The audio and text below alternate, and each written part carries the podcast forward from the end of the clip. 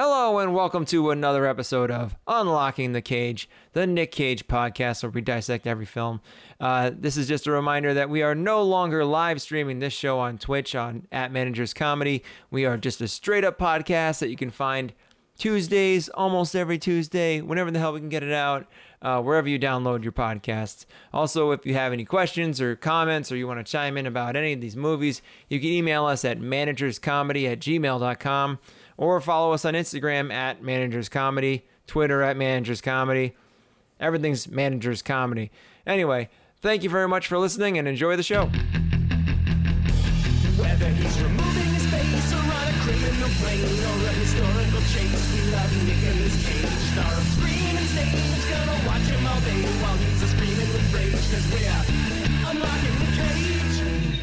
Hello and welcome to another episode of Unlocking the Cage. We got a special treat for you today because we're doing two weeks in a row instead That's of taking right. a week off. Uh, I am your host Meg. I'm here with Chris. That's Chris, me. Hi. Chris, how you doing? I'm doing good. How you doing? You, I mean, you know, I'm You know real I'm- tense these days because we're doing audio only and there's no live audience to like tell me if the mic's not on. yeah. Like Brendan's so, not uh, here to say, "Hey, Chris, the mic's not on." So yeah, if you're listening to this and you can't hear anything, please send us a message. We'll get it uh, two weeks from now and then travel back in time to fix it. yeah, That sounds like a that would be fucking cool. So, if you're listening to this for the first time, this is uh, Unlocking the Cage. We are a podcast devoted to watching and ranking every single one of Nicolas Cage's 100 plus movies. Um, we release new episodes every other Tuesday or so, depending on how Episodes. episodes. Uh, we are audio only these days, but if you're curious, we have an extensive back catalog of video episodes that are on youtube.com slash managers comedy. Um, checking in with the cage count. We've got, I have seen 36 movies. Chris, you have seen 43 movies. So we are getting up there. Almost to halfway. That's true. Actually, you're, you're kind of close to halfway, but at the rate we're going, we're never going to catch up. Let's be no, honest. he's making them too fast. yeah and we're, we're we're doing like every other week on average so yeah so we're not we're not, today's episode is about the movie pig uh we are obviously not doing it alone let's bring out our guest improviser friend and another return guest will gianetta Hello, thank you so much for having me. hey will will also did all the sounds for this show Will did. Janetta, the guest of the most listened to episode of this show, Does that record hold? still holding, still holding after all these years. Yeah, Wow, and that was National Treasure, a Nick Cage movie, which is anything but that. yeah. right very true very low ranked on our, our but I regret it I regretted to rank it that low in retrospect because now it's like among some real trash. Like we just hadn't seen the real trash at that point. You know what I mean? but i do remember during that episode we hated it that was kind of the vibe was how much we hated it It felt bad, like it felt bad. Like any thread you followed into, like, oh wait, what does this mean about Nick's character? You like hate it, like it's reprehensible. uh, he's not a good man in that movie, and the movie isn't great. yeah, and the way like he would talk to uh, the female character in the movie. The Who's- expert on historical documents, so he would barge into her office and be like, "I think I know a thing or two about how they wrote the Declaration." It's like, no, you don't. Your your claim to fame is that you're an asshole and a librarian. I'm sorry, this is not about this is not about national treasure. You know what? Let's abandon Pig and just do this one again. You guys want to like it. ta- you guys want to like take a break and watch National Treasure 2 and then just do the podcast on that? yeah, let's do that. All right, all right. We'll be right back. Just kidding. Not having. God. Just kidding. Just kidding. Uh but so yeah, we're here to talk about the movie Pig. Uh this is a recent movie 2021. We saw it in theaters. If you can believe that. Will was here visiting and it was our last day and we are like, let's go see Pig. We So saw it did. together in theaters, We sure did. which is crazy because Will lives in Boston. In case you guys didn't know that. I flew out to see Pig. You Is truly what happened. And we were going to record the episode right after, but I think we're just all burned out from a week of intense LA fun. Yeah, a hangover that never waned is how I'll describe the last four days of my time in Los Angeles. But a wonderful time it was. Yeah, except for the time I got punched in the head. Yeah. That did happen. Is That that? did Do you want to? Do you want to break that down? Oh, I don't care. I yeah, I, I don't, watch I, I out. got, I got punched in the head by. I mean, probably anyone listening to this show is our friend and already knows this story. But I got punched in the head walking down Hollywood Boulevard by a stranger. And that's that's what happened. I was And fine. I, I She believe was- screamed at you, "Give me back my keys, you f and b." Uh, I don't think you had you their imagine it? keys. What you said, you F and B. Yeah, I, I'm I'm censoring would- for the children that listen. Can you imagine if that's what she said? That would be so funny. That would be more terrifying. Come here, you F and B. um, but we did have we had a great trip. We went to the beach. We went to some bars. We partied a lot. It was great. and culminated in pig. I think the crown the crown jewel that was the last thing we went out and did together. I think. That is yeah. true. Yeah. We went to go see Pig. and differing opinions walking out of the theater. I think not to Yeah. you know preload the conversation, but uh, No, I think No, and you- Preload away, Will. Load it up. Let's. well, I think the the two of you were quite dismayed. Is that well, correct? yes. So I think there was so much hype for this movie, and I, I mean, there is a lot of hype for this movie. Do you guys know that this is the highest rated Nicolas Cage movie on Rotten Tomatoes? now that's blowing my mind. Higher I than believe it. Moonstruck. Oh my god. Although I guess Rotten Tomatoes, uh, Moonstruck is old enough that maybe the Rotten Tomato, Tomatoes thing is a little bit meaningless. So who knows? Yeah, I don't know the status of that anymore, or like what it incorporates. I feel like there was a kerfuffle where people were like, "It's not pure anymore." Hmm. Is that uh, off base? Because they they go off of like internet reviews and Mm. stuff. I don't know. I'm talking out of school here. I'm, I'm- well, I mean, I mean, if uh, you know, anything who about it. is who is a legitimate movie reviewer now? You can't just be like, oh, it's people who have the movie reviews in the papers because papers aren't really a thing. It could be I think that was the issue. I think I'm thinking about when the Ghostbusters reboot came out, and people were like, "What? Every asshole with a blog gets to be like one of the, you know, critics' choice things on there." But I don't know if that's how it works. I'm completely talking out of my a. We'll never know. I think we'll never truly know what the best movies are until we give over all critics' ability, all all the you know to AI, and then we'll be able to know. A computer. or when we finish doing our ranking, this is true. By then, then we'll an AI will be invented who who already done a better job at this than us. I mean, but legitimately, your ranking will be one of the maybe only valid pieces of like data on the ranking of Nick Cage movies from some of the most qualified people in that you've actually watched every single one of them when you're done. So How take. many people can say that? There's like I guess- four other podcasts exactly dedicated to the same purpose. so I think one of the four, or, or maybe just feed all four of these into the AI, Yeah. and then that AI has a podcast. did you know that there's actually another podcast called Unlocking the Cage now? Is it, It is- about Nick Cage? No, wait, No. wait, Will. I want you to guess what you think the other Mm. podcast with the title "Unlocking the Cage" is about. Uh, You're- BD like behind the scenes BDSM. What's it really like to be a dominatrix? Unlocking the cage. Good guess, but I think okay, you'll I'm- get it. I think you'll get it.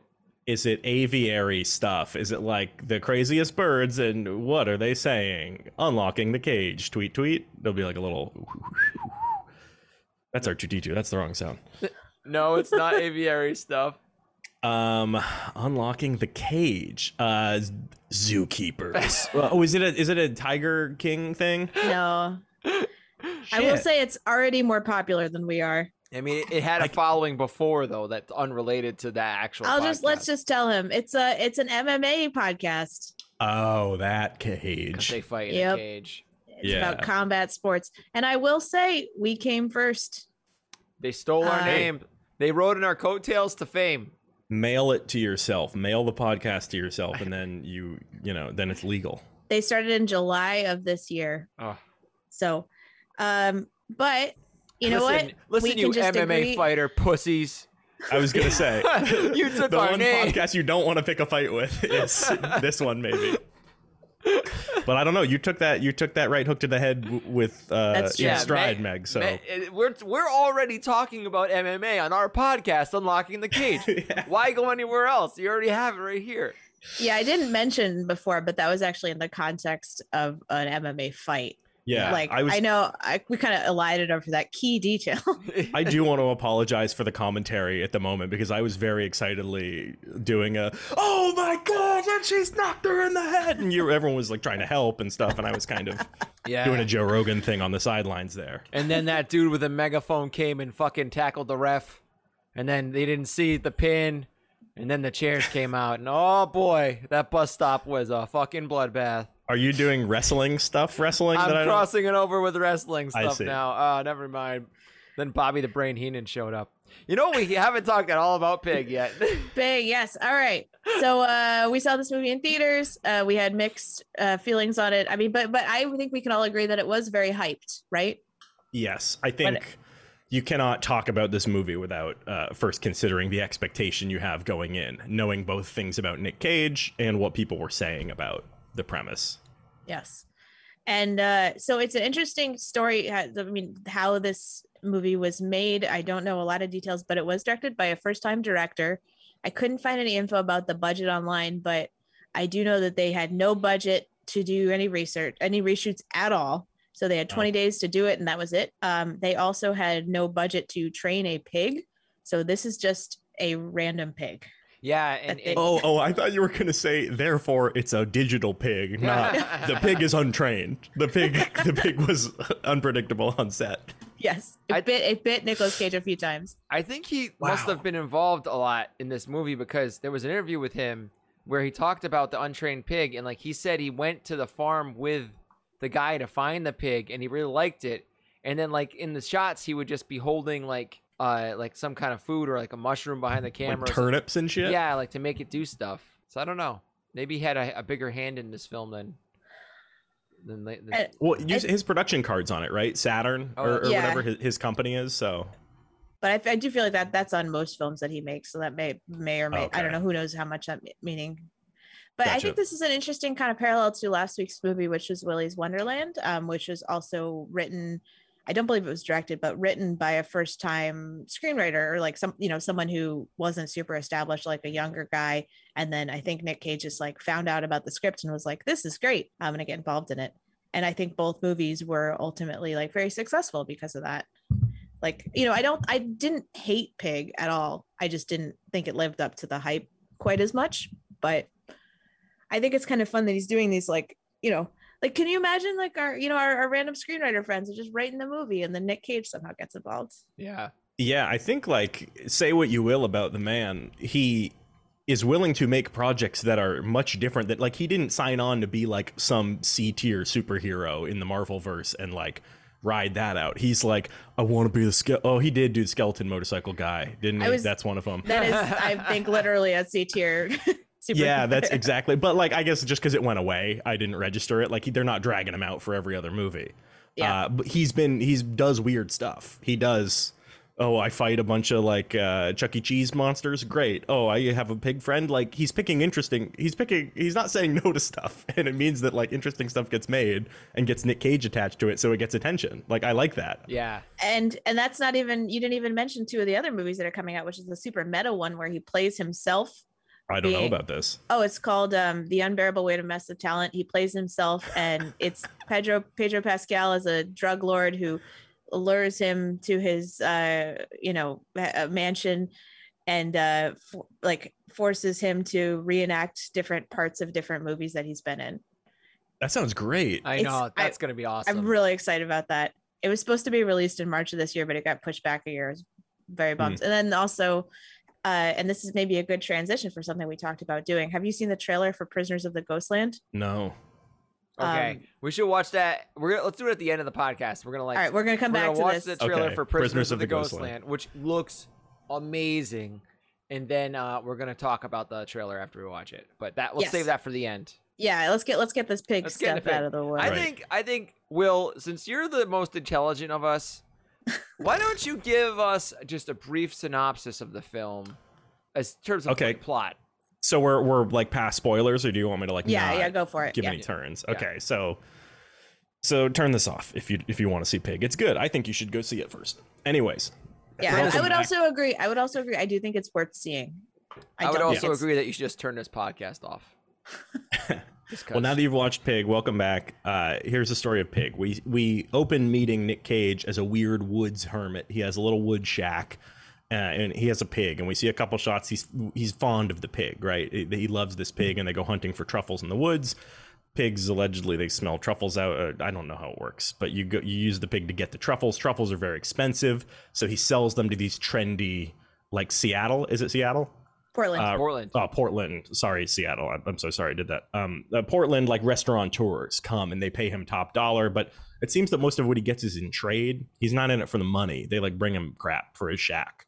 One of the things they bring him is this cassette tape and it's got like a woman's name on it and he like puts it in he starts listening to it but he can't listen to it it's too hard for him this memory to bear this is our backdrop of cage uh someone steals the pig in the night two vandals come uh, and there's a lot of squealing and there's a, a rustling and he gets hit in the head and he's not able to defend him they take the pig so then the movie takes the form of him using the guy he sells the truffle to the young restaurateur man Amir. uh, Amir, thank you.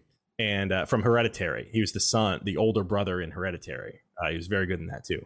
Uh, he sort of follows him in, in on this quest to find the pig. We find out that Nick Cage used to be a fancy Portland restaurateur himself. He carries a lot of street cred in the restaurant scene, and because this truffle pig is so so specialized for its task, he believes he can find it by uh, you know by navigating the restaurant scene that he knows so well. He's like someone in the restaurant scene took my pig. We're gonna go find it.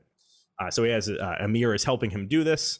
We find out that like Amir's dad is an asshole, and uh, he's also like a restaurant guy. And ultimately, Amir's dad is the one who took the pig. Uh, there's sort of a confrontation scene whereby Nick Cage uses his culinary ability rather than force. Uh, he cooks him a meal that reminds him of the, be- or it's the same meal Nick Cage cooked for him years ago. Him and his now dead wife, Amira's mother he pulls a ratatouille.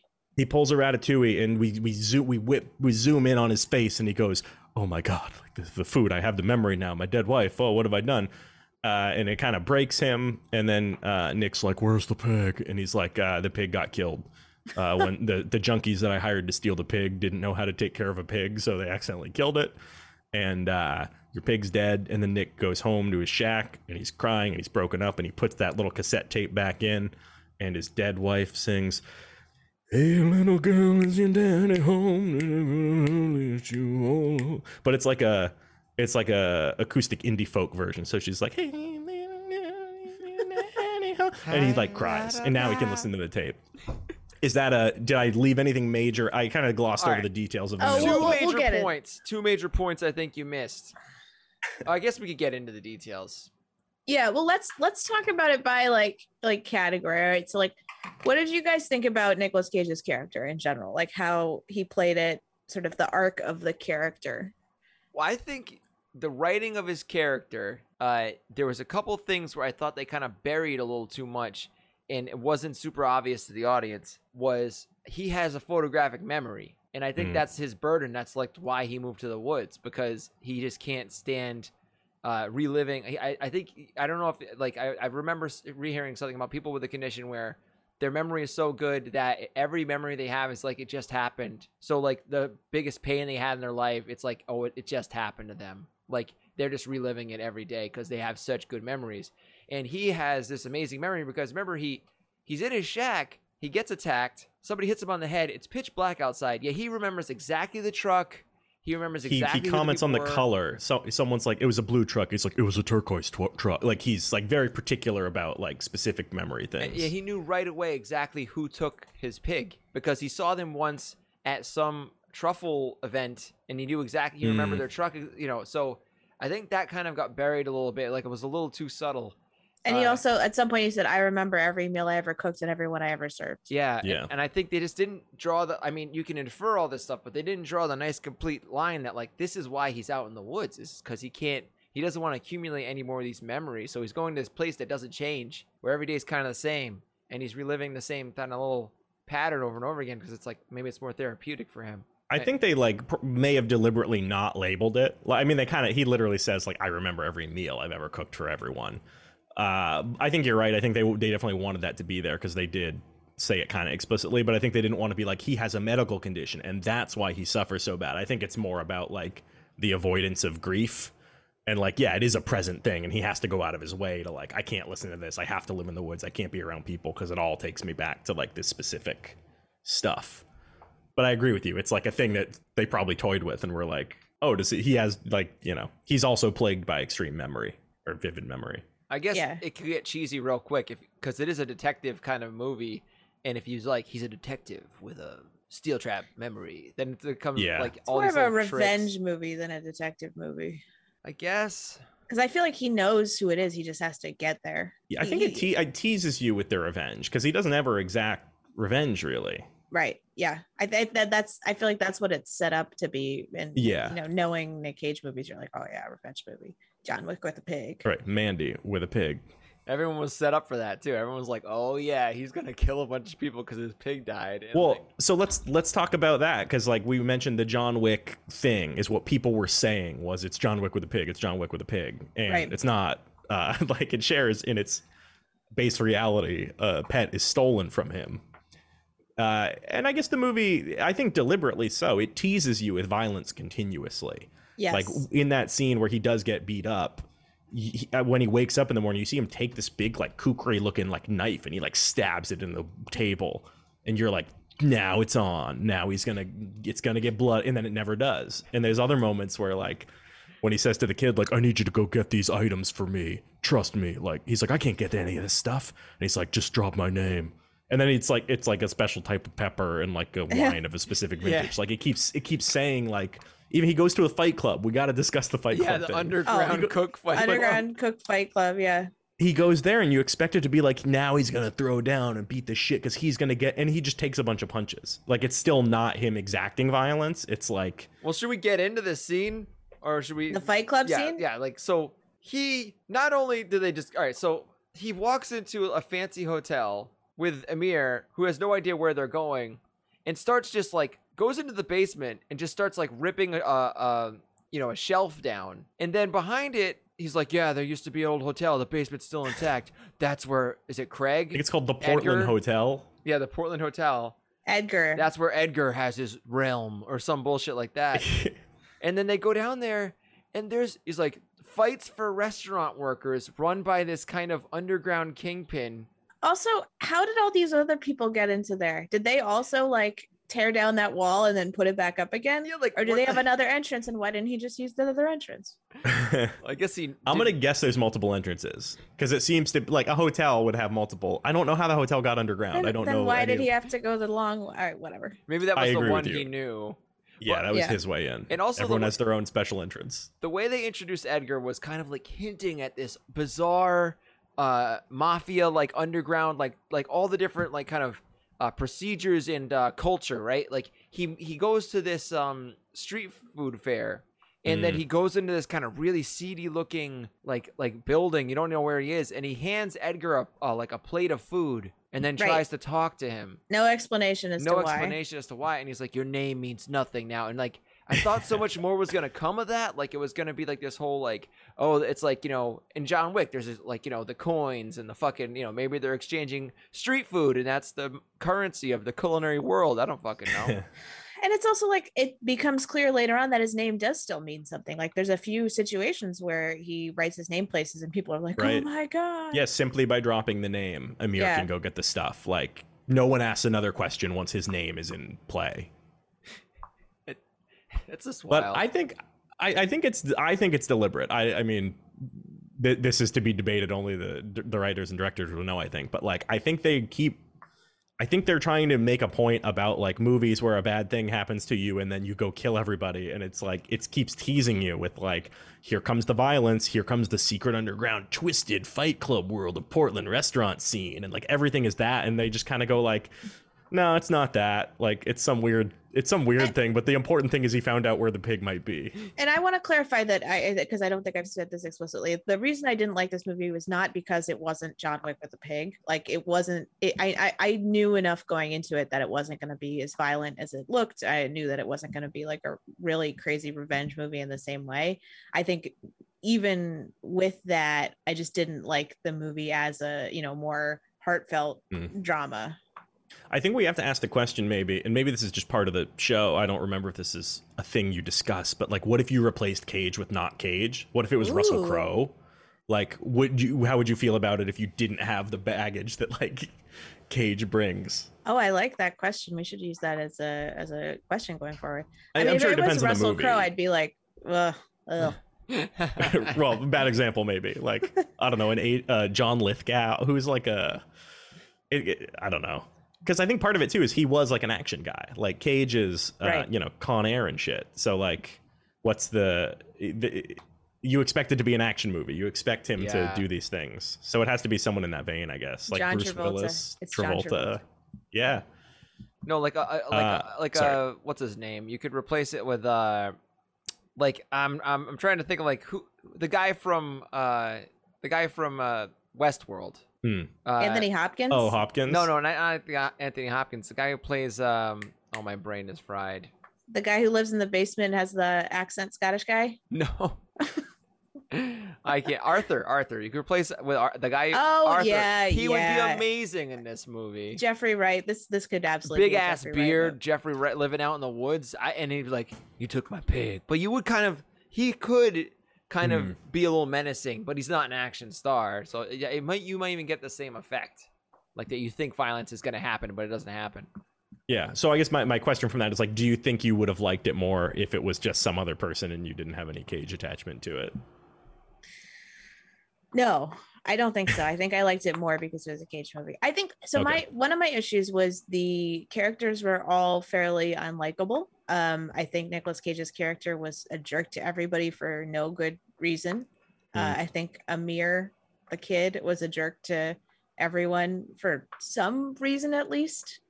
Uh, he was a little bit more likable.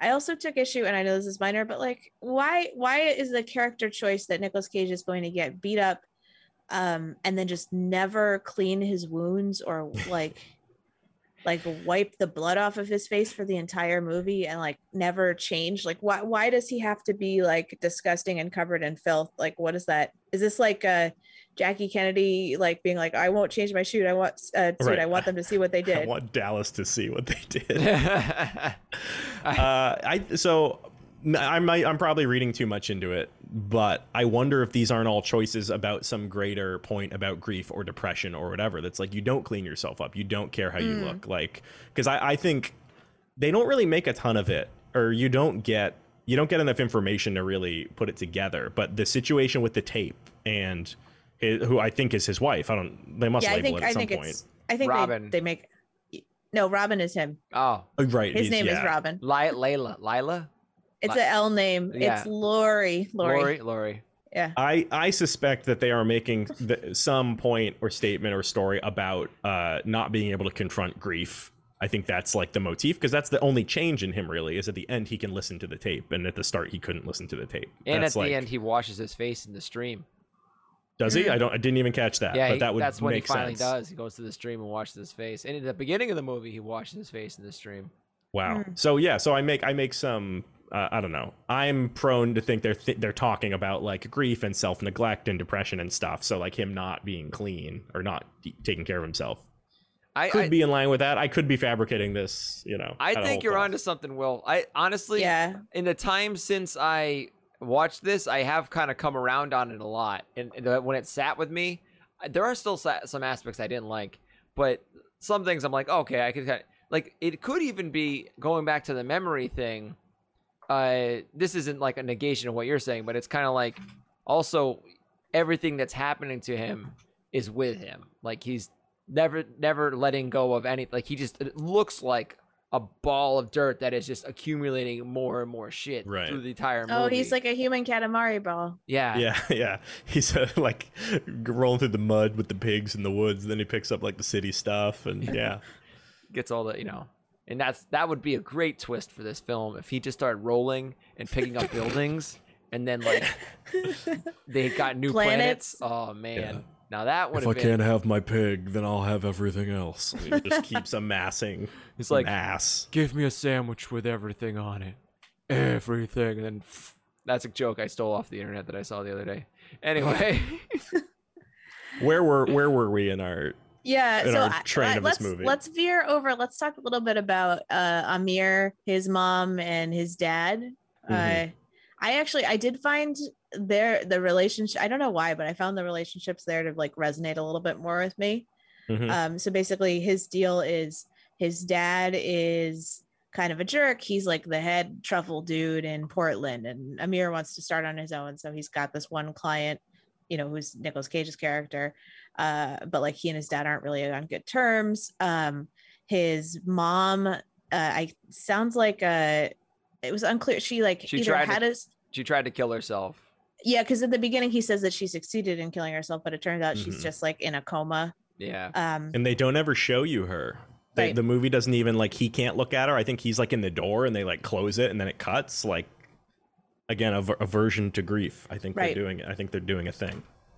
So he's got like this whole the grief of, about his mom and he's got this like really desperately wanting to impress his dad and then the dad is like emotionally closed off because he hasn't processed the grief of you know his wife being basically gone Mhm. um and they talks about you know this is the happy the happiest memory they had uh was this meal that Nick, Nicholas Cage's character cooked for them a long time ago Yeah. um And the dad has a thing with the son where he's like, "You're not ready to work in my business yet, right?" Like he's very like uh, disapproving, and uh, Yeah. Yeah. the making of the meal is a is a turnabout of that, I think, because Cage kind of teaches him how to cook them. I don't. Uh, it's kind of unclear.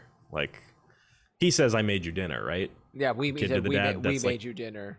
Oh, okay. And I just want to point out that at, at this point, Nick Cage has gone into his house, gotten kicked out of Darius's Yeah. house, and then his son takes him back in, and they cook an entire meal in this guy's kitchen, despite the fact that he's been told to never. Like the guy doesn't even. He's got such a big mansion, he doesn't even notice that like this person is cooking a meal in his kitchen. That's another maybe moment. that's maybe that's a point too. Maybe he didn't even notice when the mom made meals in the kit or whoever cooked. You know what I mean? Like When maybe he, made, he doesn't uh, give a shit what goes on in his own house, especially the kitchen. Didn't notice when the mom made a little something else somewhere else in the house. I guess if you know what I mean. Oof. I don't know if I do. A little uh, Did little toast. mom took little- a shit in the house? No, a little toast in the bathroom, and if you know what I mean. Oh, oh. Well, we don't know how she did it. Whoa, that's that is darker than I No, thought. I, I- thought you meant like a like a li- like a dog missing his pee pad or something. Yeah, I thought you meant she took a shit in the hallway or something. I I thought what you just said was another example of what you were talking about, where they were like, "Oh, they're threatening with violence all the time." And remember when he was like, "You know, you don't know, you're in my world now. You don't know, Mhm. you know what I do." Like it's like the mushroom It's mafia. very mafia. Yeah. And there was It's very all Tony that like Soprano. coming out, like being like, "Oh, I'm gonna kill you." And then yeah, I just let him into the house. Didn't even notice they were making fucking dinner. Like, right. yeah. you know. Uh, did I mean did you guys did that did that plot resonate with you at all, or like did you find the more Nick Cage stuff more appealing, or I liked the family stuff. Um, it's you know it's it's kind of a little you know oh father and son and father doesn't approve of son like I and there are those moments where he's the big bad mob boss guy. So there were I think with all the characters, uh, what you, pointed out was right about Cage. Like he's not likable. Um, a lot of the characters aren't particularly likable. Um, you do feel for them. I think we see them all kind of in pain in some capacity. Like when you, we see Amir with his mother, and it's like, oh man, kid can't even go in. Like, but oh, he's a prick for the rest of the movie, or like the whole first half when we meet him with his nice car, and he's literally listening to tapes about, um, like how to appreciate classical music. There's like this other sub theme going on about like the pretension, I think, in the movie with like the fine dining where they bring out the little like smoke globe. yeah? But I, but overall, yeah, I, I think I liked those those two characters, the father here, and son. here here's a parallel. Uh, Will you may not have seen this movie, but uh, uh, Red Mist and Kick Ass. I've seen another- Kick-Ass. Oh, you have seen Kick Ass. Another another uh, son desperate to appease his Oh. mob boss father, Mm. who goes into the same business sort of to to try to And then Nick Cage comes part of- along and teaches him a lesson in a different way. But so I, I think, Uh, oh, I, I was no, gonna, go ahead. I was I gonna was gonna say like, so there's a couple big themes here that I'm like, this is not a complete thought what I'm gonna say, but I think it's like what Will's been saying is, and like what you're saying, man, you're kind of like coming together. It's like, okay, uh, grief, aversion, aver- aversion to feeling, Avoision. aversion to grief Avoidance, when you- aversion. when you avoid grief uh in like anger uh male anger like like some uh, a guy being putting up this like it's this exterior that this facade that nothing's wrong everything's great the kid with all his fake stuff his his house his car uh the music he listens to none of it's real that's not what he really loves and cage even says like you know the, the, the guy who, who cooks at that restaurant putting up this kind of Yeah. because he Sharp teeth man. he couldn't really kind of like you know just just just be the person he wanted to be. I don't know if it all has to do with the grief, uh, avoiding grief or whatever it is, but the only time you see somebody who seems to be doing what they want to do, aside from Nick Cage to a certain extent, is the woman who says, "I am a baker, so I made this a bakery." hmm You know- Speaking of that woman who is the only female character in this mm-hmm. movie who is not dead or in a coma, Except for the woman who gives her the wine. Oh, I don't oh. even remember seeing that character. She she Yeah, he- she she lives in a mausoleum and she keeps wine there and her Oh, name that's is right. Natasha or Vicky I forget it's like a, a, a int- Yeah, Jasmine but she doesn't have a any- woman who literally just hands him an object and then Yeah. leaves. Yeah. yeah okay I mean, I do think that the that character is almost like thrown in a little. The, the, the female baker is a little bit like I, I kind of get the vibe that's like, hey, you wrote the script, but like the only two women in it are like dead or dying and are used to motivate the male characters. Uh, like maybe you should have a woman who has some sort of like life left in her and agency, and it just feels a little bit tacked on. I don't know. I I agree. I did like the scene. I th- like. I think Yeah, it's, it's like one shot. Like the camera doesn't Yeah. move. Yeah. It's like one really long. Them just talking to each other, and I think she runs the place that either he used to run or his yeah, wife his old used to run. Yeah, run. Um. Oh right, so it was a restaurant. She turned it into a bakery. that's my that's how I read it. Yeah. Yeah, I really liked. I enjoyed the scene, but you're right. It does. I don't think it's connected to anything else. That he didn't really spend any time with the other uh, components he had to go get. Yeah. I guess there's. and it was a little unclear to me whether it was his daughter or not. I don't think it was, but when I was watching Same it, I was like, man, he's such an asshole to his daughter. And then I, later I was figured like, he was like estranged, like over the death or whatever. Like he was a dick, and then like, but I had the same thought. I was like, wait, is this his daughter? They're sure hugging a long time, yeah but she could have just been a sous chef or something, and that would be like. I yeah. think it was probably more of a sous chef situation I imagine or Yeah. he is that completely withdrawn that he's treating his daughter like an employee but I don't know And what is a salted baguette, guys? baguette with salt on it I guess a baguette with salt, or if you get hit with one, right? oh hell Oh yeah. Sorry, Uh, I've never, I've never heard of that joke. variety of baguette, but I'm sure some of the food stuff. I have a bit of a culinary background. I worked in like kitchens around Boston for several years, and there was some of the food stuff where I was like, "You're not being very specific there when you talk about." I, I didn't really catch anything that I can call out, but it seemed a little lazy in the like accuracy department a little bit. I, I, Yeah. yeah, the- I like the moments when they had the act breaks where they would have a, a dish being prepared. I really wanted more of that. I just want to see more food preparation in this film. That's all. That was a know- nice scene. yeah. You we like we like Nick Cage movies that overlap with like the YouTube videos we watch before bed to like get Mhm. relaxed. Like uh Willy's Wonderland was a lot of cleaning montages. Yes. Hmm. When he made that that rustic uh, mushroom tart in the beginning, I'm like, oh, are we just gonna see a bunch of food preparation in this film? Fuck yeah. Yeah, and like I, I do watch some of those. Also, some of the just like nature shots at the start when he's just walking around with the pig Oh, are very like atmospheric, good sound design. Like really, really feels like you're just sitting in a little meadow somewhere watching a pig run around. those were very nice and calming. I did I did appreciate those.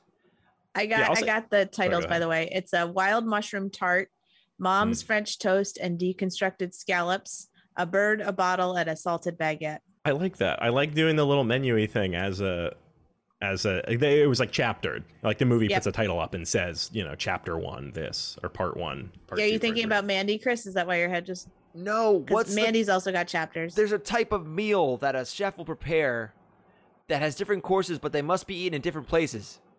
Oh, we learned about this in watching Top Chef. Yeah, I'm gonna look that up. a up. progressive meal or something like progressive Never that. heard of meal. that. A progressive man. I'm gonna look that up right now. Okay, You have to you have to move around to eat it in different places. I hate that. Yeah, I get it. I get it. I uh, You know, people have got to You've got to come up with the anyway. I Um, feel for the host who has to seat people and be aware of to what table they're moving at what time. well, I think it's like different locations, even like uh different houses Oh, they're like bar hopping. You just go Like from restaurant to Okay. restaurant. During a progress- around the world Oh, okay. in college, but for food. During a progressive dinner, one person hosts drinks and appetizers at their home, and then the group transitions to someone else's house for the first course, like super salad, and then in the main course they go to someone else's house, etc., etc. And it's three courses. it seems like a hassle though, because it's like if I'm at house number three, am I going to be prepping or am I going to be hanging out with my friends at house number one and two? yeah. That's true. What if there's traffic? But this could be thought of that, I guess, because we do. s- It's it is three different houses. The first house is Nick Cage's. The second house is the son. The third house is the dad's. Yeah, Interesting. that's true. Yeah. So Yeah. maybe they intended to do that in the movie. I don't know. All right. I want to pivot us to uh, a scene we've kind of not really talked about yet, but it's at the restaurant Eurydice. Oh yeah. Uh, when he talks to a former sous chef of his or pasta chef of his who has made the super fancy, like uh, infused smokes and deconstructed scallops. and- Molecular gastronomy is That's it, often yeah. to as. Yep. the sort of chemical we made a foam out of a scallop kind of stuff that is just I, it's it is an art form right like you're doing something uh, you're doing something and you care about it and you're being creative and that's great but it is often scoffed at as like is this the most satisfying or interesting or do you really like doing this or are you trying to one up people Yeah, and it's pretty clear where the movie falls on this. Like the movie thinks that this is bullshit and that like, you know, it's real cooking that, are, that mm-hmm. matters. And I, I found that a little bit annoying because I was like, well, I think that some people can do really cool things using new techniques. And like there's not there sh- you shouldn't be faulting a restaurant for like I don't know, just a different thing. I agree. There Like, can be as much pretension in holding on to the old ways and regarding those as the only ways as there can be in. But I think the movie, at least, I agree with you. That is the tone, and I think they do do some of that. Uh, at least he says to the guy, like, you, your dream was to open up like a, a English pub. Yeah. Like you, you told me that was your dream. Like, why are you bringing me a globe filled with smoke? And so it's he makes it about that the guy is actually not seems to not be doing what he wants to do. He's trying to please other people. Yeah. But I agree, they are going like, look how dumb this is. Another instance of his uh, photographic memory where he remembers this one guy he fired who worked for him for six months, like years and years and years ago, and what he said to him at that moment when he fired him. This is a food thing I'll call out. Is like I, I forget what the guy says. He's like, "Oh, I worked in this for you." He's like, "No, you're a prep cook. I fired you because you always overcook the pasta." And I was like, "At like a nice restaurant, you're not pre-cooking pasta probably ever, unless you gotta like." No, I don't think you ever would. And that was just a thing where I was like, "Why is a prep? He was a prep cook and he's overcooking the pasta. That should be like cooked on the line to order. That's not. What are you doing?" They But- should have said rice, because I feel like rice is something you would make a lot of ahead Yeah. of time. Sometimes. Yes. I imagine. Yeah, you gotta cook that. It takes like 45 minutes. Yeah. Oh Sorry, well. I, dera- I, dera- I derailed you. no, no, no. I was just looking up because I, I I was looking at the actor and I was like, oh, he feels so familiar, but I don't know what I recognize. they him picked a from. weird Sharp guy. teeth. Yeah. Sharp teeth man. I think it's a choice. Again, I think they said girls go crazy about a sharp, Sharp. tooth man. He is ve- His name is uh, like- David Knell. okay, he he does. He, like, did they give him sharp teeth for the movie, or are those his real teeth? I think those are real, his real teeth. Filed them Every pic- down. I didn't like. It looked like when, kind of like when Bilbo. I don't want to be mean to this man. You have lovely teeth. You're a great human. If you listen Lovely to this, teeth. I love you. Uh, you're great. You did. It, it was a really Except compelling you scene. look I like thought. when Bilbo turns evil, and It looked like when Bilbo puts they try to take the ring away, and he goes, and the teeth come out a little bit. After all, why shouldn't I have the ring? Exactly. I I think his his whole um demeanor and his way choices when he he played that part were like very not on not to the tone of the rest of the film. Like he kind of it was a very comedic scene. yeah, it was very Mhm. comedic, and he fell apart so quickly when Nick Yeah. Cage started talking to him. It was a good performance. Like I was like, holy shit, this guy has been cut to the quick, and he is like breaking in front of us. I, I think I, I I I I like the scene. I thought the acting was great. I thought it was well written. I think it's just that like in the context of like let's tear down this guy who has a fancy restaurant in front of her. Let's humiliate him. Like it felt like Mhm. a little mean spirited. I Um, think I think grief makes people do that.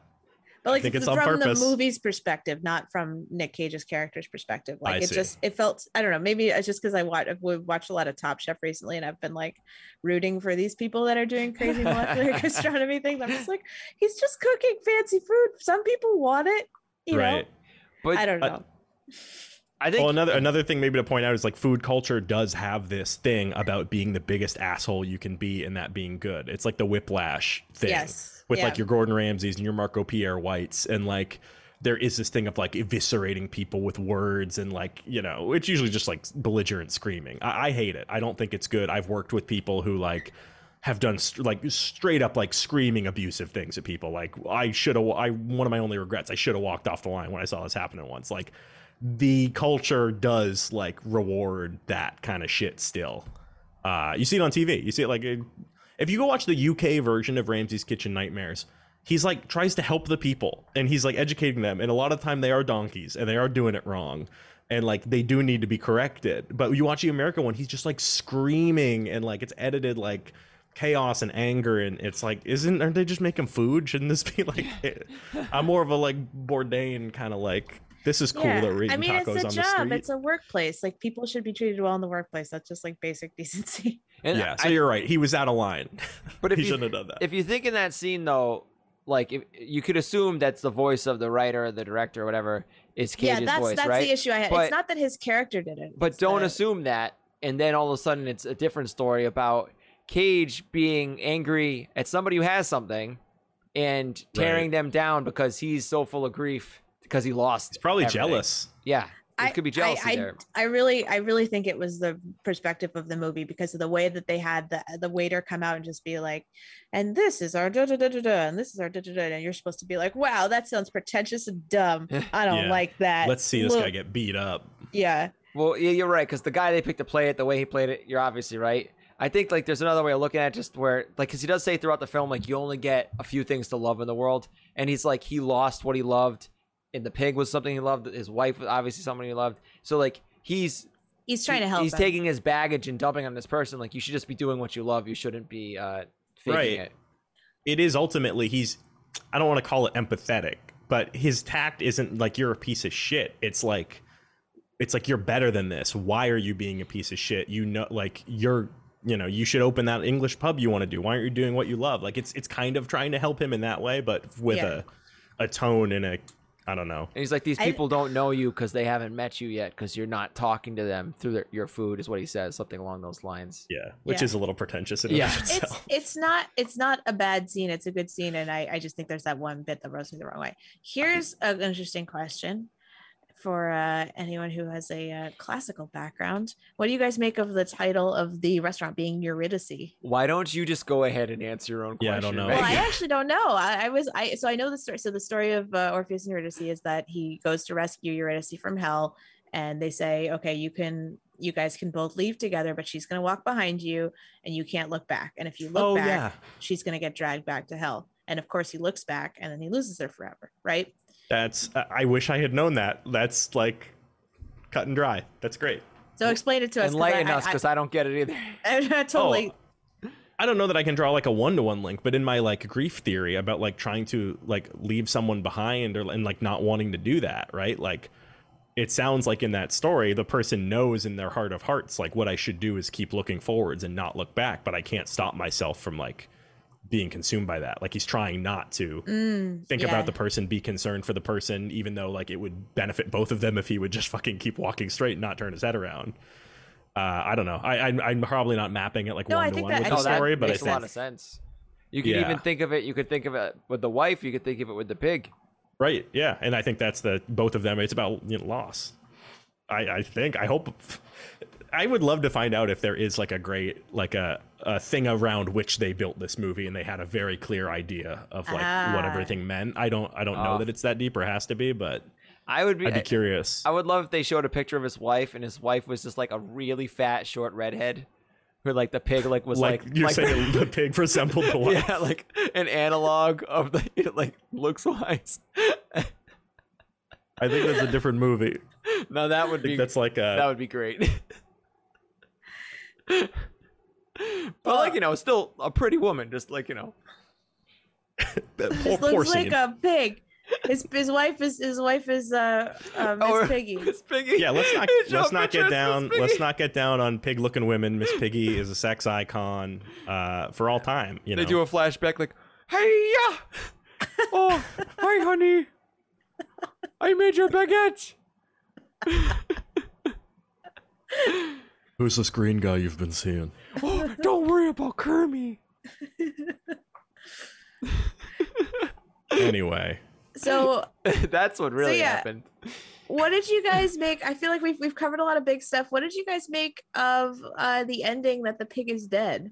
Ah, uh, so the only problem I had with it was my gut reaction was the man is lying. Uh, Mm. The father who orchestrated the pig theft is the one who then tells him the junkies accidentally killed the pig. I'm sorry, that's probably pejorative. I, they might say that at some point. He has these two like uh, I don't know how, how would you describe them. yeah. He, call, he calls them junkies. He says those That's goddamn okay. That's junkies. that's why I think I'm pulling it. I didn't want to be like uh, you know. I think we can say junkies in this yeah, I think junkies is their actual name on the uh, the cast list. Junkie one and Junkie two. So Well, yeah. So he has these two like unsavory types in in the film, uh, and then he just says they killed the pig, and it appears that Nick Cage believes this hundred percent. There's no question about this, and then he doesn't attempt to follow up.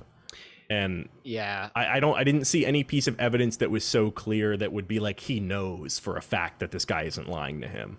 So I thought there's a lot of not things that don't make sense in this whole scene, uh, and I this was one of the the problems I have with the movie because just generally they do leave a lot out there for you to infer, and they don't kind of like explicitly explain things. So one thing is okay. So that this guy uh, Amir, he knows about Nick Cage, and he starts talking about Nick Cage. Uh, did he just talk about Nick Cage in the the mushroom growers circle? And those junkies heard about the pig, and no, they, no. Um, Darius was absolutely behind it. I Okay. think that's So then Yeah. That makes even less it. sense because he already says to Nick Cage, "Hey, I will leave twenty five thousand dollars at your house for this pig." So he obviously has the money to hire much more capable uh, pig thieves, and Yeah. he's obviously willing to pay that money. Uh, but for some reason, he you know hires these two. You know, like it just doesn't make a lot of sense the whole situation, and the fact that you know the the pig dies in in the whole process is is like yeah. He didn't What do do a you very do it- good job of stealing the pig. yeah, and then he seems so competent to make him like so bad at doing like And- basic and, also crime. like there's a lot of people along the way that like lead him to where the pig is like nobody else knew the pig was dead and could just be like hey man the pig's dead yeah, Right? Yeah. go home and like that truffle pig is still gonna have to go out to the woods at some point to look for truffles, right? So, like I I- just my my instinct would be like, hey, uh, you know, aren't they gonna have to come to I don't know, come to the woods and other think it's a, there's a there's a lot of woods chris But like, aren't there only so many places where truffles grow? Like, wouldn't I don't know. uh, One thing is Nick Cage does drop the bomb at some point. You don't even Right. need the pig. You can just Yeah. tell based on the trees where the truffles just are. He the just pig. loves the pig. Yeah.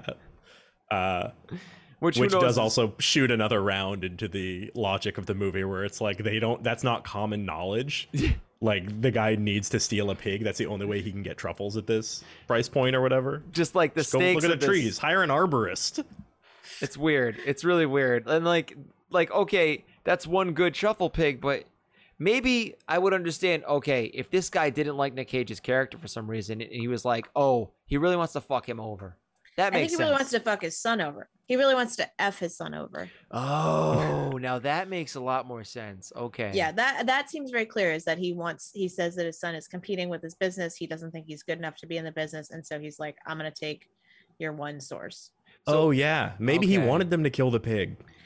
Oh. Oh, that makes so much maybe he more was like just take this pig out of the thing show my son what's up just go kill this pig It had nothing to do with Nick Cage. It was all about him and his fucking son. it could be Yeah. Yeah, I, I think this movie in general could have benefited from a few more lines that just like explicitly laid out plot points. I know that that's like lame, but I think- exposition's tricky like it Yeah. could become a problem but i agree there's certain things where you want for uh like to know for sure what what is happening Yeah, the people they put in there to do the exposition didn't really have many lines. Like the people you'd hmm. expect, like you expect the kid would do a lot of exposition. but he didn't know anything. Yeah, well, the newcomer is the one who does the exposition because the newcomer gets dragged in. It's like, hey, what the hell's going on here? Oh, you mean yeah, he yeah, asked and then you the- explain, oh, this is what's going on, and that's how you get the exposition. And they out. also said Nick Cage's character was very strong, silent type. So like he was just like he was just like I'm not telling you anything. And Yeah. then like he eventually does tell him like one or two things, but yeah. there's definitely like a reading where amir is the main character. For sure, yeah. because he's the one who's kind of brought into uh, it's weird though because it's not really an unfamiliar world to either of them. They're both like in the restaurant scene or whatever but i think the old amir is brought into that new strange world like the under literally the underground. He sees the fight clubs. He sees the back alley deals. You know he learns all this. I, I he's out of his element for a lot of it and cage feels like he's back in his element I would have loved to see a version of this movie where Amir uh, just does a homage to the scene that we just watched from uh, Bring Out the Dead, and you know pulls the plug on his mom at the end of this movie, and that's Oh. that's how it ends. You know, because the, the dad is not letting the mom die; she's on like life support, just kind of like in a coma for like ten years. And I guess I guess there's no satisfying conclusions to really many of most of the plots of this movie. Like Yeah. I think that's like uh the I still I was pissed the pig was dead. I would have liked the pig to still be alive and have it reunite. I like the pig. I thought the pig was cute. I thought they had a nice little friendship. Yeah. like the pig was gonna die at some point. Like I think there is a kind of thing about it. well, like you mean 'cause like I you ha- mean like over the course of like of time, yeah. Let's Yeah. say let's say he got it back. Like I, I the inevitability of death, right? Like I, I think when I I saw it happen, I first went like, really? But that's why I went like they're lying. Like I did like bartering. Maybe it's like a stages of grief thing where you go like. The pig's dead. This can't be. This can't be how the movie ends. It, there must be something wrong. He must be lying. There must be a post-credit scene where we find out and you like negotiate, and then it's like he's already just accepted it. He's just sitting on the bed listening to "Hey, little girl, is you dead?" like uh, so in that way, I was like, yeah, like the things you love are all gonna die. Like there, that was kind of the way I took the end of like grief does not suddenly decide to let up as a as a thing. Like you you grow around it and you change, and now you're able to listen to the tape of your dead wife that before you couldn't. But like, When he cried when he found out the pig died, he was really crying about his wife. probably Mm. yeah, just loss in general. These Yeah. things you love, they go away. And so like, when they when it was like he's really dead, I was like, yeah, well that is what happens to everything. And I Sorry think to be heavy. I think in in a way when he prepared all the me- never mind, I got nothing. Uh, you I did think- got go ahead. Sorry. Oh, well, I I was was gonna say I'm, gl- I'm glad they didn't have him eat the pig. That was the thing I thought was gonna happen was someone Yeah. was gonna serve him a pork chop and that would have been the pig, and they, they didn't do it. That yeah. would be really dark. I would not have. That would have. That would have taken this movie down. Or like if he several poisoned the notches. three of them, they all ate it together and they all just died at the end in that meal. That the bottle was full of poison wine, and that's why he saved it in the mausoleum. It's like finally gonna join my wife. It could have gone a lot of different, very dark Yeah. ways. That's for sure. It just kept threatening to do it, never never crossed that Mhm. line. It always tried to go to a heartwarming place, which was interesting and you know Yeah. didn't see it coming. Guys, let's uh let's wrap up this fi- final thoughts on the movie before we uh go ahead and rank it. Uh, my big takeaway: I love that a movie like this was made. Uh, it's different. true. It's not a Marvel superhero movie. It's like very slow paced. Uh, it let Nick Cage do a thing he doesn't get to do often. Act. No, I'm just kidding. but like, play this like slow, like not not really an action movie. There were certain pieces, but I just I came out being like, oh, good, a different kind of movie, and I did like it. Uh, I'm glad that it was weird. I liked that there was the weird scene with the sharp tooth man that felt tonally jarring. Like I liked that it was all different. It felt like a person made it who cared about it. When so many movies now are just like they're remaking Scrabble. They're gonna make a Scrabble movie. I'm glad it wasn't the Scrabble movie. I I, I do love this like low budget weird movie phase that he seems to be going through. Mm. Big fan of that. yeah. We we really liked Willy Wonderland last week in our good. last episode. Went so, down uh, smooth. yeah. Uh, I'm gonna Uh, say this movie has grown on me. It's sa- it stuck with me after I watched it. I I think I might actually go back and watch it again one day and see how I feel. I think you could tell that they didn't have reshoots because Hmm. there's some of those scenes where after they edited it, they must have been like, yeah, like we could have got a better take or we could have said more or done something. So I think some of those decisions weren't deliberate. But you know, at the end of the day, I I am still thinking about this movie, and I and I it was not a bad film, and uh yeah, so Yeah. I I think I saw so I saw um the Green Knight relatively shortly after this and I think that there's some thematic overlaps certainly like the vibe uh, did Will did you end up seeing that yet I haven't yet, but I'm going to Okay. very soon. I've and so I feel like that one kind of overshadows it in my brain like because it's so much bigger and more dramatic and a lot I don't know and so I'm like kind of losing a little bit of the pig uh brain refresh thing that Chris is have, having. Anyway, let's uh let's rank it. Let's see where it ends up. all and right. uh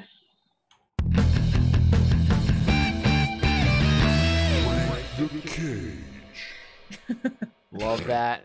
Will, the creator of all of our sound cues, that's his Yep. voice. That was me. Uh, He's a talented, talented person. It was me all along. It could be your podcast if you want to hire him. He's Is that no? Sorry, no one can see this. Is that rabbit graphic from a movie, or did you make that? neither. I just googled like it's a meme. Nick Cage and the Oh, Ca- okay. it was a This- meme or some shit. There's, There's a like a horrific rabbit with Nick Cage's face grafted onto it next to the ranking chart. That movie needs to be made. That whatever that is has to be made. Make it's him. like Watership Down, but like then Nick Cage as a Yeah. rabbit shows Cage up. worship down. Oh God. Uh All right, so let's let's do this, guys. We got our little grid. We're gonna rank it out of ten. Uh, what would you guys give the cast of this movie out of ten? Like, how excited are you to see the people who are in this movie slash well cast, whatever?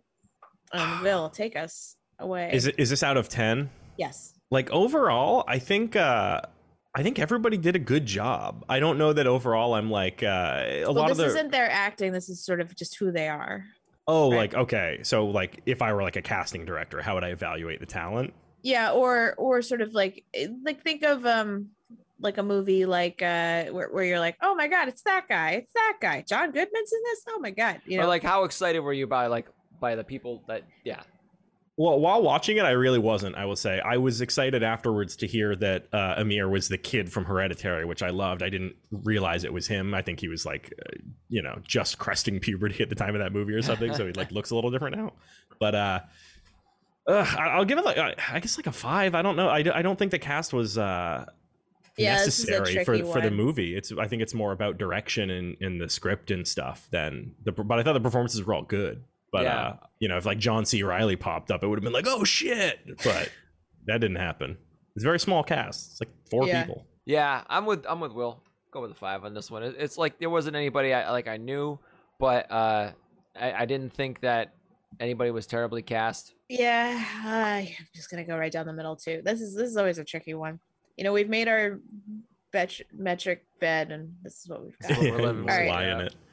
Acting out of ten. I'm gonna go high on this. I think like this is one of the more watchable, even though the character is unsavory, it's one of the more watchable Cage uh performances. Like I kind of believe that he was like a curmudgeon old asshole. And that Mhm. monologue he gives in the middle, like he I, deserves I will. cred for I, that. I have to. Sorry, uh, this is everyone but Nicolas Cage. yeah we have oh shit! we have a bizarre metric here this is like I, really what is weird done? We're like episode What is done is done. 36. We It's got okay. man. I like that it's specific. So everybody else is acting. Yes. I'll go. I'm. I'm gonna give him like a six. I think because again, like they don't have a lot to do besides Sharp Tooth Man. yeah Uh, am I being unfair? I feel. No, let's- I don't think so. Can I, I bump mean, it up I- to seven? I think they all did a really good job. No, nobody took me out of the movie. Like they were all convincing to me. yeah i'm and honestly, that's Edgar. that's like not even something you can take for granted in this podcast. There's Yeah. oftentimes very very bad acting. so- Right, right. We got to think about the Cage movies. I'm gonna give it an eight because uh, I, I laughed out loud in that moment in the restaurant. It was a very good comedic scene. Other people in the theater were laughing. Um, Mm-hmm. The the kid, I think he had some points where we're like, okay, whatever, they were all right. I think he but- got better for me as the movie went on. Yeah. Like when he was the asshole, he wasn't super believable for me. right.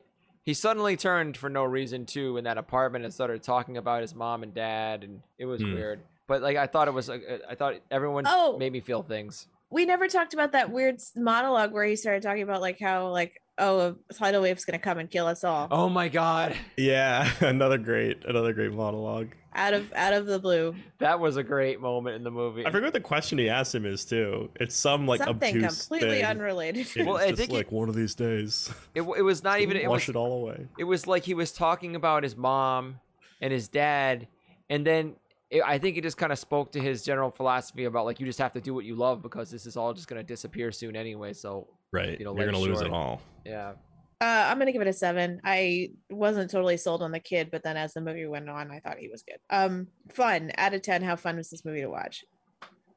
Like I don't think it's supposed to be a fun movie, Mm-hmm. so I like I feel like I have to rate it low. Like, uh, there's a couple. The fun is almost like that scene. That scene where he starts ch- chewing into the guy was fun because you start going like, "What are they doing? Like, where is this movie gonna go?" Like the camera's been on him for eight minutes as he like dissects this guy's whole life. That like that I would say was a fun moment, but overall it's not very fun. Four, yeah man I our, liked it. our categories are not suited for this movie Yeah, but it's like man it's not a very fun movie i'm gonna give it a five right down the I'm gonna give it a higher score. I think I might actually give it like a full seven because I did enjoy watching it. I love. I mean, for me, it's fun to watch a bunch of scenes of a pig living in a cabin and hunting truffles. i'm gonna go up to beautiful a nature. six because of the food scenes Yeah, the food like that, like maybe a, that Those were that is fun for me. I, I uh I didn't find it, and I didn't find anything about this movie like unpleasant to watch. Like the Fight Club scene, that's like kind of fun. That's kind of I don't know. Yeah, that I might actually give it an eight. I I don't know. I, I I I that wasn't my issue with the movie. Was that it was not that it wasn't fun. I enjoyed watching it, and I was just like cool. A lot of Hmm. moments. I'm going up Alright. too to seven. Fuck it. Oh, Wow. well, I'm ta- going. I'm taking you Will with you, me. will you I- stay I mean, if- four? Well, If you want to relabel the category enjoyment, I will give it a Ooh, fair, nine or okay. a ten. But if it stays as fun, like uh, I didn't, I don't think I think, think, I was. it's a subjective subjective interpretation, uh, but I'll, I'll, yeah, I'll leave it where it No, is because I think I think the thing is that. Sorry, go ahead. I was gonna say we're not gonna pressure you. Your choice is valid. Okay, because my thing is this this was designed to rank Nick Cage movies, where usually a thing you have to weigh is yes, it's like crazy and shoddy, but boy did I enjoy like did I have fun as it was happening. Yeah. Uh and in that sense, I'm like, this doesn't get points for that. I wasn't like I wasn't I didn't like the movie because it distracted me with fun things. This is even out of the realm of a movie like uh, uh, adaptation because even that movie, which is supposed to be like one of his best movies, it's still really there's a lot of fun stuff going on. And like like you said, most of his movies are like they're a ride. There's parts of it, and this is not. This is out of this is way outside of like what he normally does. I think this is like a lazy river. Yeah. Yes. You're never Yeah. on a lazy river ride with with, with yeah. It, like think it's of very like scenic lazy river. uh, one of the least fun movies, um, uh, uh, Leaving Las Vegas, is even a ride itself because it's so crazy what's happening the whole, you know. But it's still one of his best movies, right? So, so yeah, it's it's hard to categorize this one with everything else because it feels so out of character for him. Yeah, Mm. and that makes sense. That's what that's what'll happen. Yeah. You know, we built it for a certain type of movie. Hmm. All right, next up we got technical. This is sets, costuming, editing, scenery, pig wrangling, etc. I think I'll go like I'll give it like a 9, I guess. I don't like nothing seemed off. Nothing to me stood out as off. Everything seemed believable. Even the like underground fight club. I was like, "Oh, this is a cool place." Like it didn't make sense, but I don't know. I believe every everything that the movie tried to get me to believe was totally believable. So from a, that perspective, I'll give it a 9. I just wasn't wowed by anything. That's why I'm holding back the 10. I liked the the long shots in the woods and the, you know, the sound like you were saying the sound design's really nice, uh, and the the the food making scenes, um, yeah, I, I'm gonna give it a seven. I'm gonna give it an eight. I agree. I'm similar to Will. I think it was pretty stand solid. Nothing took me out of it, and uh, I did enjoy a lot of the cin- cinematography. Was there All right. ever a digital pig? I don't think so. I think it was a real pig. This they had like no budget for this movie. Yeah, there was one shot where I was like, "That might be a digital pig," but if it is, I didn't like. I I like thought to myself, "Is that a digital pig?" I never Digital made a judgment uh, about whether or not it was. Digital bacon, digital pig. uh, digital ham. We're lucky they didn't cook that pig. That really could have happened. In this Yeah, movie. That would have been. They that- I think they knew that that would have tanked the movie. digital pork chops. What? What overall? Uh, Will, did you did you like how much overall did you like this movie out of ten? I I mean, I really liked it. Uh, it's hard. I kind of in in terms of like cage movies because that's again we're ranking a cage like I think it's a nine amongst cages.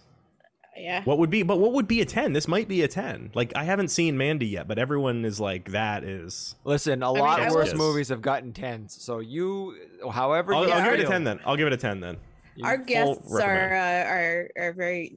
I so far, I've o- I think we've only had one ten from me and Chris, which was Willy's Wonderland last week. for for over. Okay, if, for- if Willy's Wonderland is a 10, this is a fucking 10. I haven't seen it, but I watched a breakdown of it. And it's it's a perfect movie. It's just it's just it does what it says in the box and it does it well. That's, I wish I had watched that at the peak of the pandemic because it would have just got me through so easy. Yeah. Uh, Chris, what are you ranking it?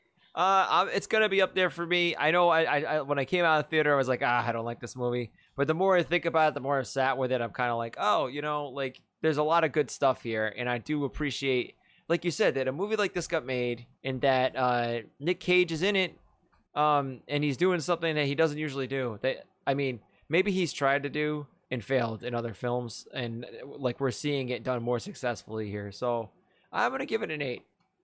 I'm also going to give it an eight. I definitely had my issues with it, um, but it was mainly mainly just like for being overhyped. Hmm. Um, all right, bonus points. We get plus or minus one depending on uh anything you think should be celebrated or uh chastised. Whoever has one first. I mean, the gonna- only. Go, ahead. All right, I'm gonna add a p- bonus point because he fucking trained a pig to make this movie. Yeah. That's pretty good.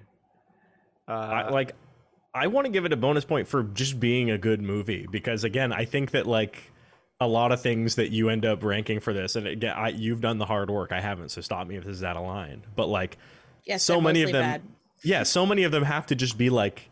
You had to build we, we, as we went through. You were like, "Oh, well, this criterion kind of doesn't work for this, and this one doesn't work for this." I think it's because this is like a real movie, and like a lot of his movies are like for profit. Like, uh, you know, he needed to pay off a castle in a in a dinosaur skull or something, so he made it. So in that this was like an artistic film he was in that people cared about and wanted to make. Uh, I think it deserves a bonus point for that. Uh, I am gonna give this a bonus point for the fact that it's a first time director, and I really Hmm. appreciated all the stuff they did, these low budget tricks that didn't really sell out the film at all. Like when the pig got abducted, um, you know, they they used the shaky camera and the the kind of perspective of of you know Nick Cage to make it really obscured that the pig was being abducted because they couldn't afford to do that stunt, like you know, Right. the, with the pig and stuff like that and you know they, they kind of like did things like that but i didn't take me out of it um it didn't take me out of it that they didn't um have uh you know some things you'd expect out of a higher budget movie uh i think it didn't take away from it so bonus point All right, so we've got 109 points for this movie. Let's see where that ranks on my God. our thing. I can't see it. It's behind. oh it means we have a tie Whoa. All right, go back, go back. Don't All think too hard about it. All right, one of us, whoever thinks it first, add or take away plus 0.5 or something.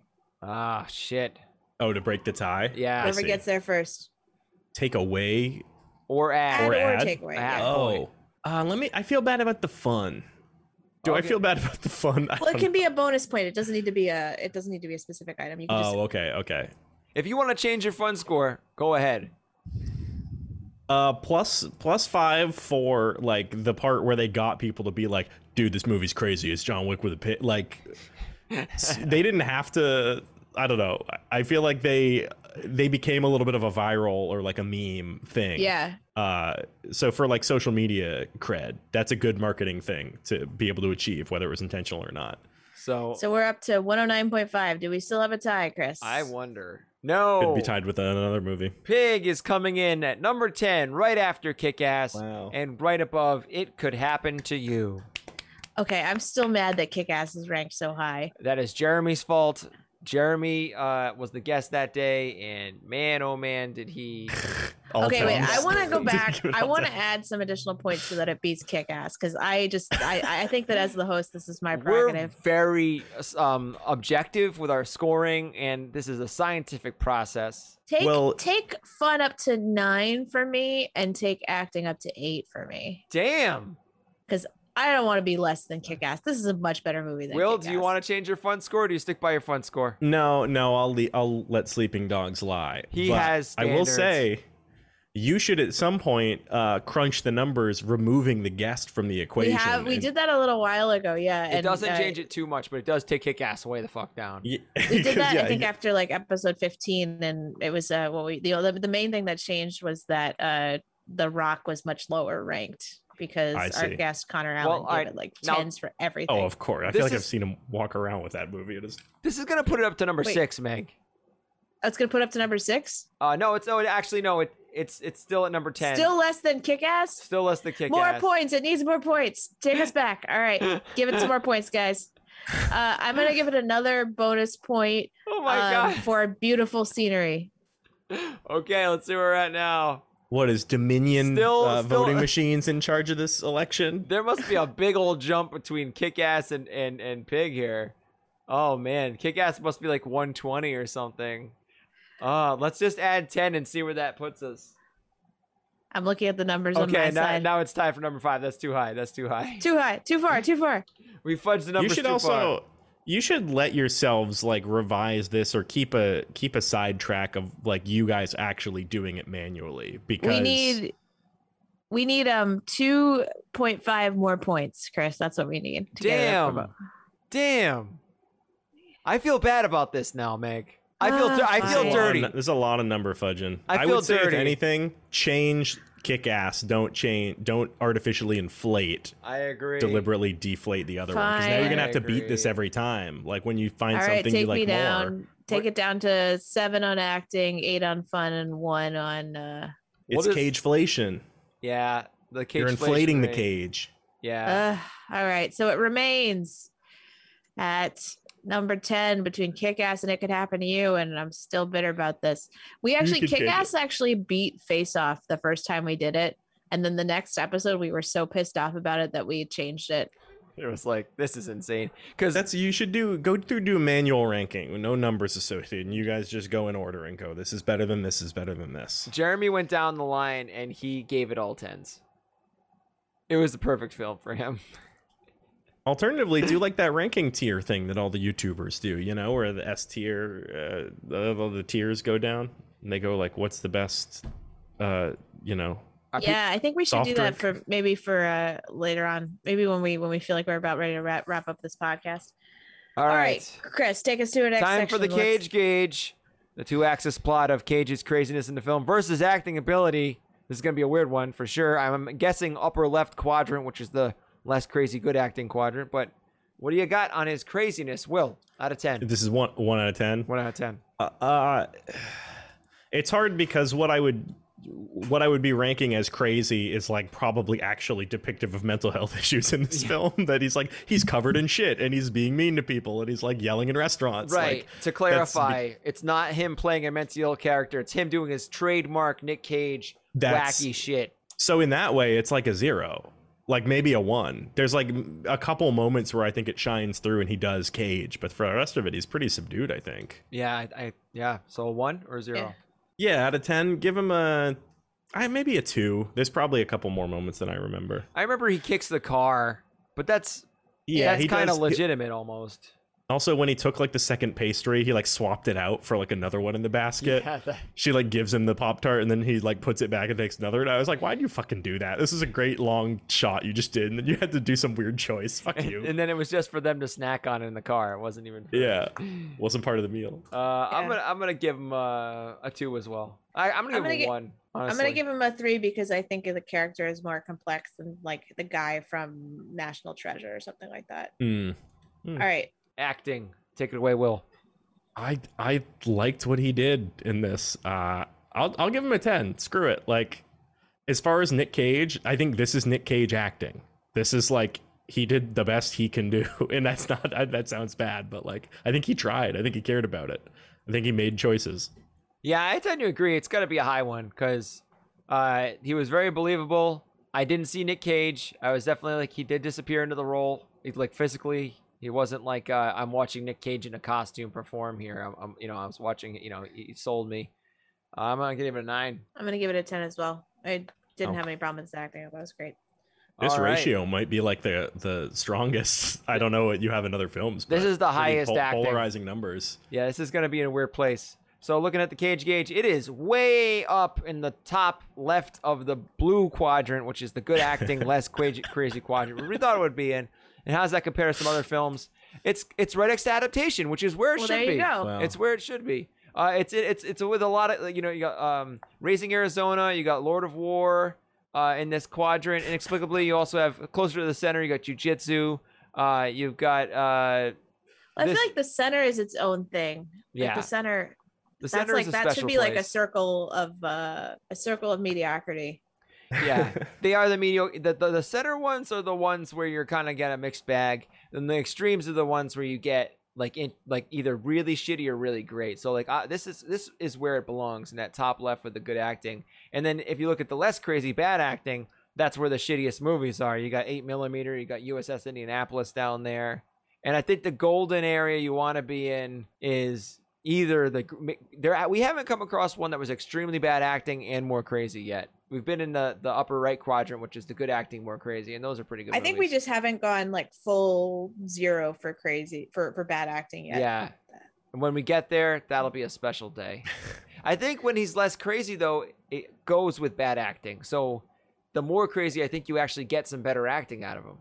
Mhm. So you never Maybe. Because I really think he's that. trying. Yeah. Wow. Um, well, this is great. And this will be on the post this- Instagram at Managers Comedy uh, after we post the the the podcast. do you guys do you guys have it in you to watch a preview of a movie? Yeah. The- All right. Oh, this is the one that you mentioned earlier? Yes. Yeah, and the I Ghostland. and we're gonna watch it together, and then I will cut it out of the uh the broadcast so that All right, so we will People won't- be right back. we'll Da-da, we'll da-da, be da-da. right back. And we're back. We all just watched the trailer for Prisoners of the Ghostland on our own. What do you guys think? Wow, Holy S. That was great. I'm excited. I gotta see that shit in theaters. so so it looks to be uh it's like a little uh, sci-fi uh Like horror, um, like I don't know, like the aesthetic of some of that stuff was like Like reminiscent of a '90s post-apocalyptic film, like Tank Girl or Johnny Mnemonic, like a place Yeah. that doesn't make any sense in a like a wasteland kind of future, uh, with like or or, or Mad Max almost. I was gonna say, yeah, kind of like when they have like the guitar guy on the the cart with the stuff, and it's like, why is all this? Why they got like unicycles and they're doing aerobatics and stuff? Like what? It's it looks great. They had me There's so when they showed the bombs on his nuts. by the way this is i feel you, you guys seen the movie battle royale I haven't no. do you, do you guys know about the movie battle royale so battle Mhm. royale is kind of like the sort of precursor to the hunger games um And every modern video game like Fortnite and Apex, like all of those are battle royale style. Where well no no like, so this is the specific it's it's um basically it's about these kids that are forced to fight to the death Mhm. um and it's like school children are forced to fight to the death and they all wear collars where their collar explodes if they don't kill someone basically if they Mm. don't like do what they're told so i feel like that you know i don't know if they invented that device but that's what that thing I don't know, but they, everyone uses that term now for like you said, like Hunger Games and, and Fortnite. It's all called like battle royale Right, style. right, right, I think right, that's the source. yes but i uh yeah i, I uh anyway that's that's a good movie you guys should check it out it's good like japanese uh action horror kind of thing um so yeah so that was kind of uh, i i this we sort of talked about how uh, pig the promotion the social media promotion of it really sort of dug into like you know you're gonna want to watch this because Nicolas Cage is crazy you can't wait to see what happens in this movie extremely i don't know about you guys if we also had the same trailer cut but it was very much just like you guys aren't gonna believe how crazy this gets it's Mhm. wild When he when he says Cage is gonna be totally unhinged when he That's says I am want." radioactive, that was the best. It's like what? Yeah. I do I do hope it can deliver like the they were throwing up like uh what do you get like reviews that were like the most insane thing you've ever seen. Like your mind will break, your eyes will weep. Like they were selling it hard. So I hope it delivers on that promise. And it's not just like they showed all the wild stuff in the trailer. I imagine it's going to be of the same quality as a sci-fi network original, uh, but with Nick Cage in it and with some really great moments. And I hope when he says "I am radioactive," he's meaning it literally. Like I hope he was exposed to Yeah, some yeah. radiation and it's literal. He's made himself a weapon yes. yeah by radiating himself. but i Uh, do think this is this is an interesting phase that we're getting into where people are marketing movies um based on nick cage's reputation i and i don't maybe it's just that we didn't really like we weren't really around when like con air was being marketed or whatever and like he, obviously he took he has a different place in our cult i don't know Mhm. like it just it just, it's a different vibe to me this like meta vibe I'm yeah, gonna- it seems like they know what they're doing now. And Right. before, like Con Air was like they were trying to make an action movie. Like he was supposed to be Bruce Willis in Die Hard, right and then it, his, you know, his uniqueness made it something else. And now I think they go, oh, his uniqueness, we can use that and make like uh, different, daring, like wild movies, and people will come because he's the star. I think that he is the future of filmmaking. I hope he is because what he represents to me is somebody knows what he can bring to the table and maybe writes a really crazy movie or a specific movie around him. And it's never going to be like uh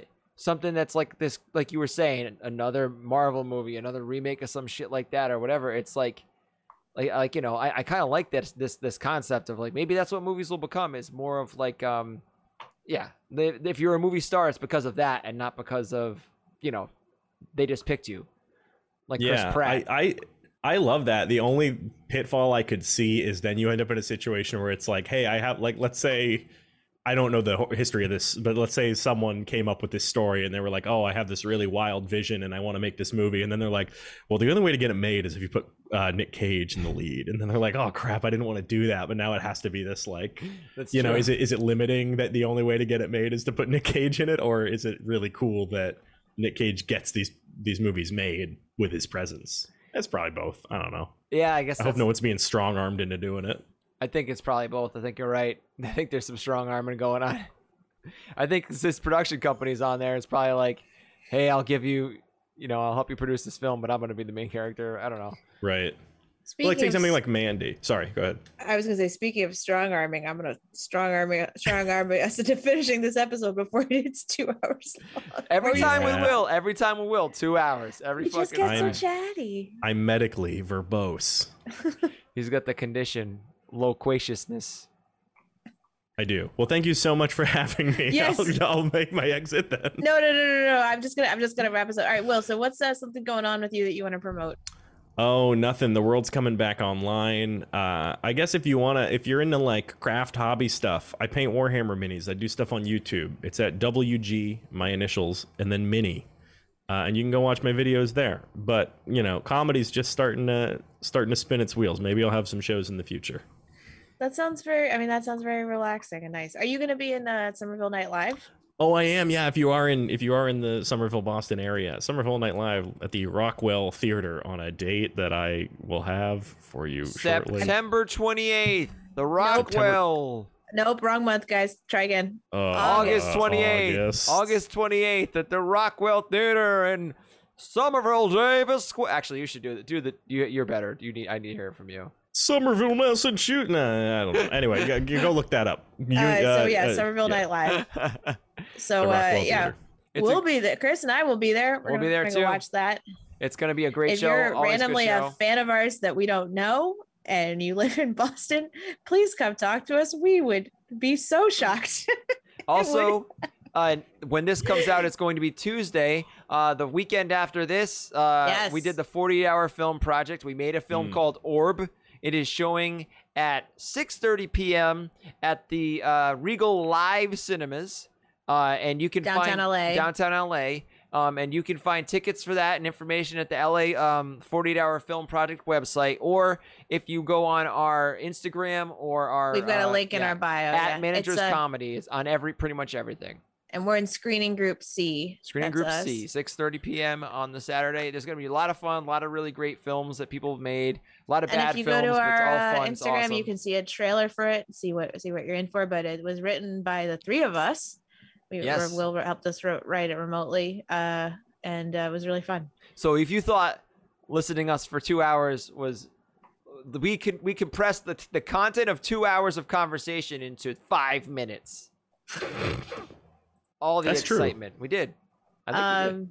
So yeah, those are two fun things to promote.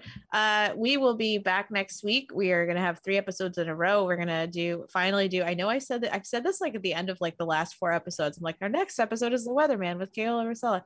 And this week, I swear to God, we're finally gonna do We it. just don't want to do kept- this fucking movie. It was so bad. Well, we just had some. We just had some sickness. We had some injuries. We just had some stuff get in the way, My and back. we're gonna do it. We're we're gonna we're, we're gonna record it next Tuesday and then get it to you out the next week. So So August twenty fourth, The Weatherman. If you're a weather weather a weatherhead, super fan of this movie, this is your day. if you love the spritz nip nippers, anyway, right. Will, thank you so much for being here. thank you, Will. uh, and doing and doing another episode with us, and uh, see you guys all next time. See you later.